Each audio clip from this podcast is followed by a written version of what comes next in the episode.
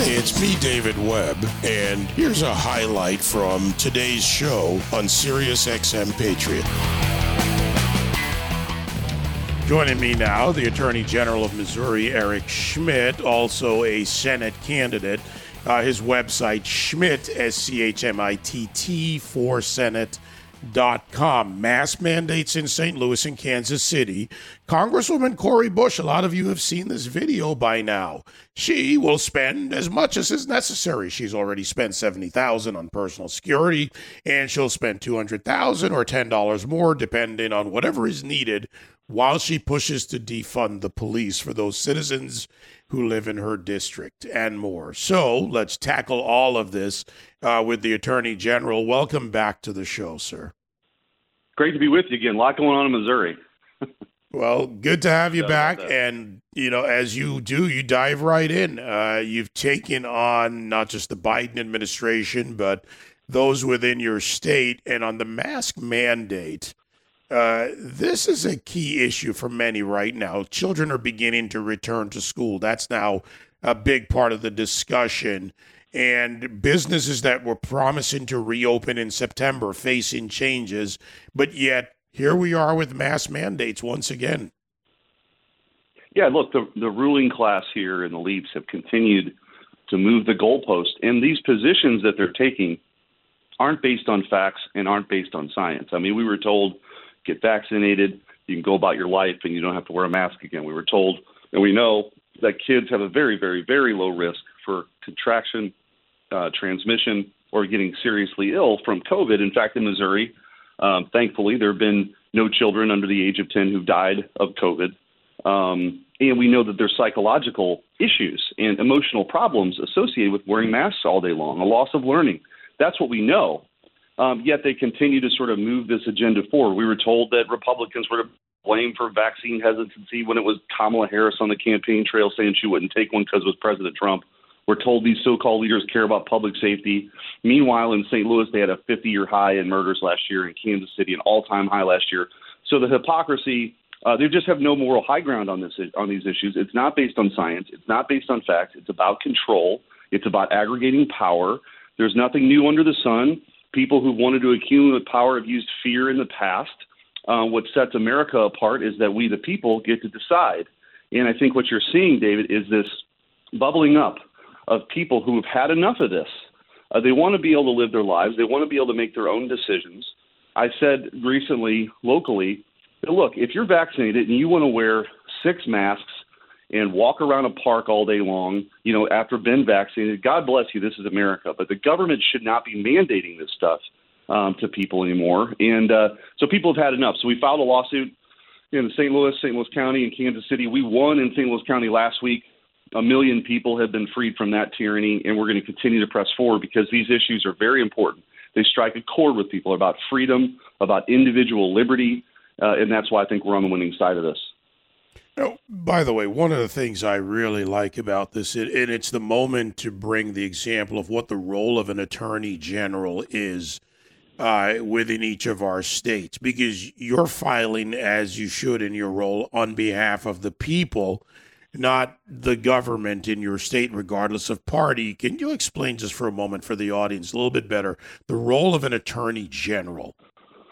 Yeah, AGs have uh, in every state it's a little bit different. Um, but you know, we have a we handle all the criminal appeals. There's a, we don't have original jurisdiction in local matters unless we're asked to come in as a special prosecutor. And then on the civil side, we've been very very active in pushing back against the Biden administration for things that affect the citizenry of Missouri. Like we're part of the lawsuit on Biden's reversal of the MPP remain in Mexico policy. Because guess what? We're focused on combating human trafficking and by opening up the floodgates on the southern border, it's affected drug trafficking and human trafficking, not just in Texas, not just in Arizona, but in states like Missouri.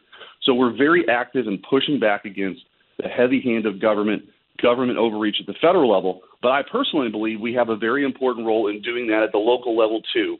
When you see local bureaucrats, these petty tyrants abusing their power like they are right now with these mass mandates, it's incumbent, I think, upon the state's chief legal officer, the state's chief law enforcement officer, to stick up for the people.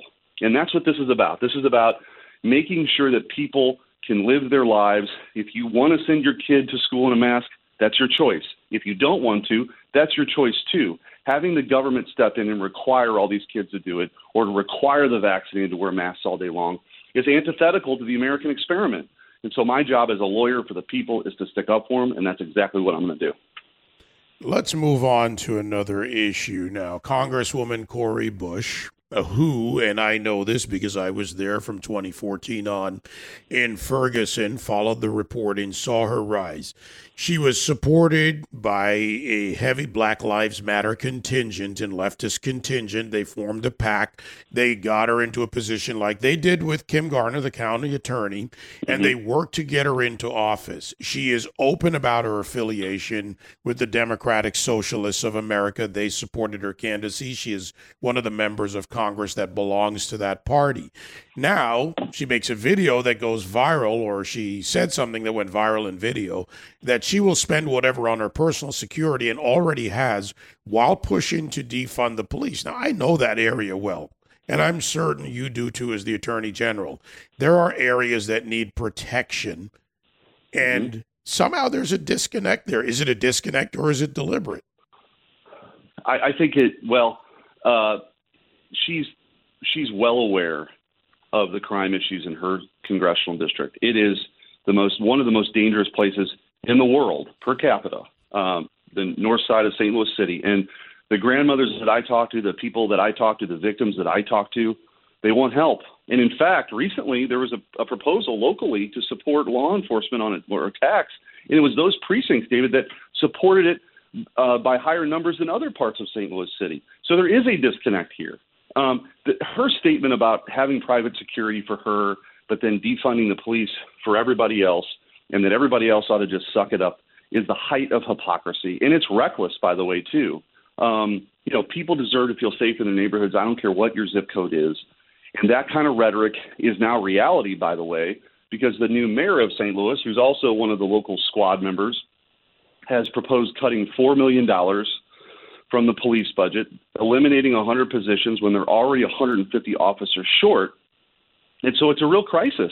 And what do you hear from the Democrat leaders in this area? It's that we should be defunding the police. That's the exact opposite approach. We need more money for policing. We need more boots on the ground. We need to support our law enforcement officers, um, and people, you know, deserve to feel safe. So I'm going to continue to push back on that uh, as Attorney General. I'm not going to back down from that. I'm not going to cower from that at all. It's the right thing to do.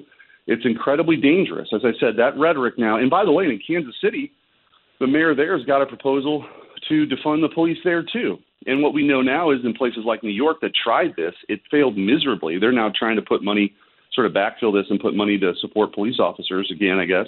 Um, but they haven't got the message here in St. Louis and Kansas City. You also put this, David, by the way, in the backdrop of unprecedented retirements by police officers, early retirements because of the culture that's been created in places like St. Louis. And somebody asked me recently, what's the thing that keeps you up at night as AG? And for me, it's all the brave men and women who won't go into law enforcement in the future. We won't know who they are. But if we're not careful, we're not going to have the, the heroes that we need guarding those streets and protecting people. And uh, so we need to make sure we do everything we can to support them. It's one of the reasons I have a Back the Blue Award. We go around the state honoring police officers for heroic acts, big and small to let them know that they are appreciated. But the comments by Cori Bush are, are um, incredibly reckless and irresponsible.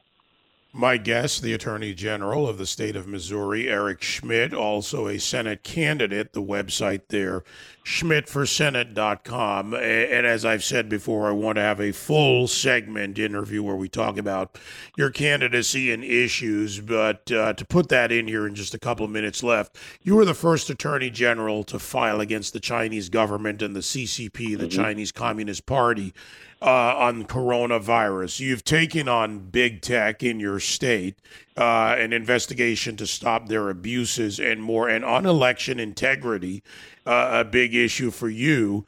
Uh, is that we need a you know a verifiable, a good, solid, and trustworthy election system.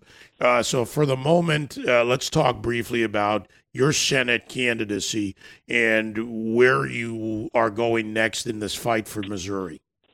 Yeah, people look you, as you mentioned it. Those are that's just a sample of some of the fights that I've been involved with, and I think right now we need reinforcements in Washington D.C. in the United States Senate to save America. I mean, we're talking about these big issues, whether it's big tech pushing back against China uh, for releasing the coronavirus on the world, um, Joe Biden's war on energy independence, his betrayal of the common man, the American worker. We're sticking up for all those things. And I think that's what we need right now. You look and see what's happening in D.C. with packing the court, D.C. statehood, federalizing elections, even this, you know, this infrastructure bill, some of the stuff that's going on. We need people who know who they are, um, are willing to stand up for it and fight. And that's been my record. And that's what I want to do for the people of Missouri. It's actually Missouri's 200th uh, birthday today. We entered the Union 200 years ago today. Uh, I'm a sixth generation Missourian. I love this state. I want to go to the United States Senate and fight for them. Well, we will focus on that in a full interview. I want to break down the issues. You know, as one of the attorney generals that has stood up on a number of lawsuits uh, for federalism, for states' rights, uh, you know, these are important issues that we should definitely talk about, and especially for someone who looks to join the Senate body and become part of the club of 100.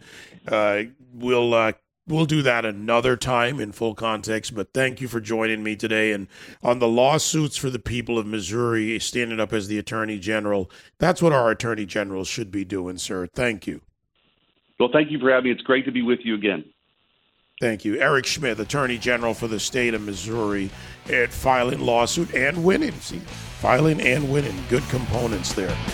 You can join me live on the David Webb Show Monday to Friday, 9 to noon East on SiriusXM Patriot 125.